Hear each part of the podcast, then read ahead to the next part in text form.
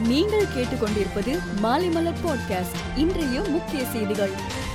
பாராளுமன்ற தேர்தலில் போட்டியிடும் வேட்பாளர்கள் ரூபாய் தொண்ணூத்தி ஐந்து லட்சம் வரையிலும் சட்டமன்ற தேர்தலில் போட்டியிடும் வேட்பாளர்கள் ரூபாய் நாற்பது லட்சம் வரையிலும் செலவு செய்யலாம் என தேர்தல் கமிஷன் பரிந்துரை செய்துள்ளது. நூத்தி ஐம்பது கோடி டோஸ் கொரோனா தடுப்பூசி செலுத்தி இந்தியா புதிய மைல்கல்லை எட்டியுள்ளது. மேலும் ஐந்து நாட்களில் ஒன்று புள்ளி ஐந்து கோடி சிற்றார்களுக்கு தடுப்பூசி செலுத்தப்பட்டுள்ளது. சாதனை படைத்த நாட்டின் விஞ்ஞானிகள் தடுப்பூசி உற்பத்தியாளர்கள் சுகாதாரத்துறையினருக்கு பிரதமர் மோடி நன்றி தெரிவித்துள்ளார்.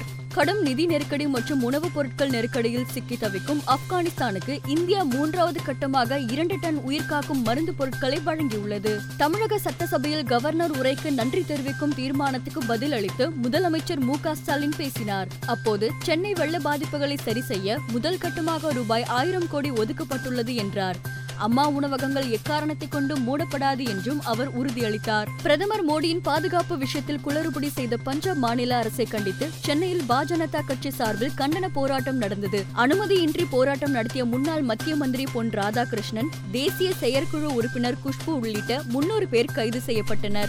நிதி நெருக்கடியை சமாளிக்க சீனாவிடம் நிதி கேட்க இம்ரான்கான் முடிவு செய்துள்ளார்.